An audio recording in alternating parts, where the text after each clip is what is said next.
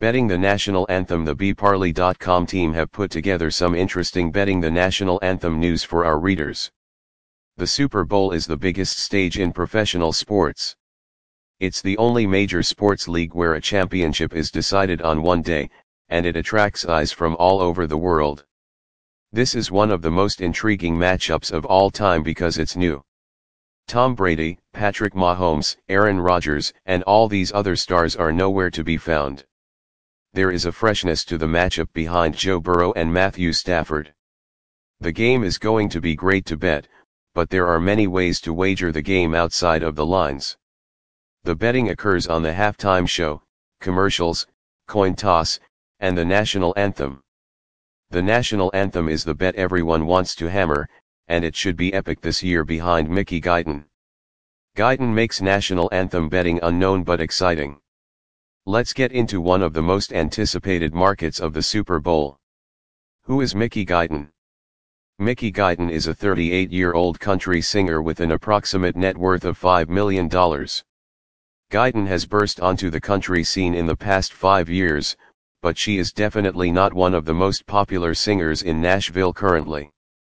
However, Guyton has a big and powerful voice. We need to account for this when betting on the Super Bowl national anthem. Up to this point, Guyton has just one rendition of the national anthem. This is a good and a bad thing for betters. We know she recently sang the national anthem, but this was not a big stage like the Super Bowl.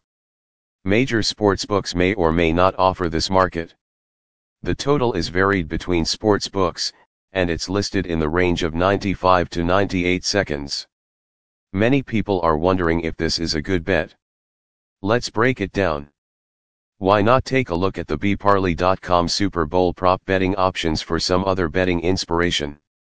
Guyton's National Anthem History Guyton performed the national anthem at the National Memorial Day concert in Washington, D.C. last year. Her rendition came in at 1 minute and 26 seconds. This totals 86 seconds, which would be way under the 95 to 98 second mark. The sportsbooks know the Super Bowl is the biggest stage, and they have brought down the total for this reason.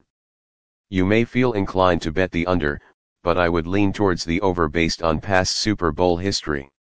Every national anthem on Super Bowl Sunday has gone over 1 minute and 38 seconds. This equates to 98 seconds which would hit the over for the listed total on all sports books. Only one singer has ever gone under this total since it started being tracked in the betting markets. Clarkson sped through the verses, and despite hammering the final note, she went under and devastated bettors. Clarkson is in the minority of singers when it comes to the national anthem.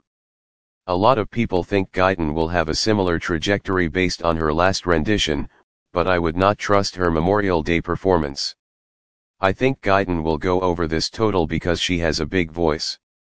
On Super Bowl Sunday, singers get entrenched in the moment and want to soak in the energy. This leads to overs and slow renditions of the national anthem. Typically, singers hold the last note around the 93 to 95 second mark. These are professionals that have big voices and can hold the final note.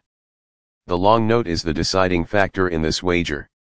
If you think Guyton will hold it down the stretch, she is going over the total. If you think she sings fast on Super Bowl Sunday, bet the under.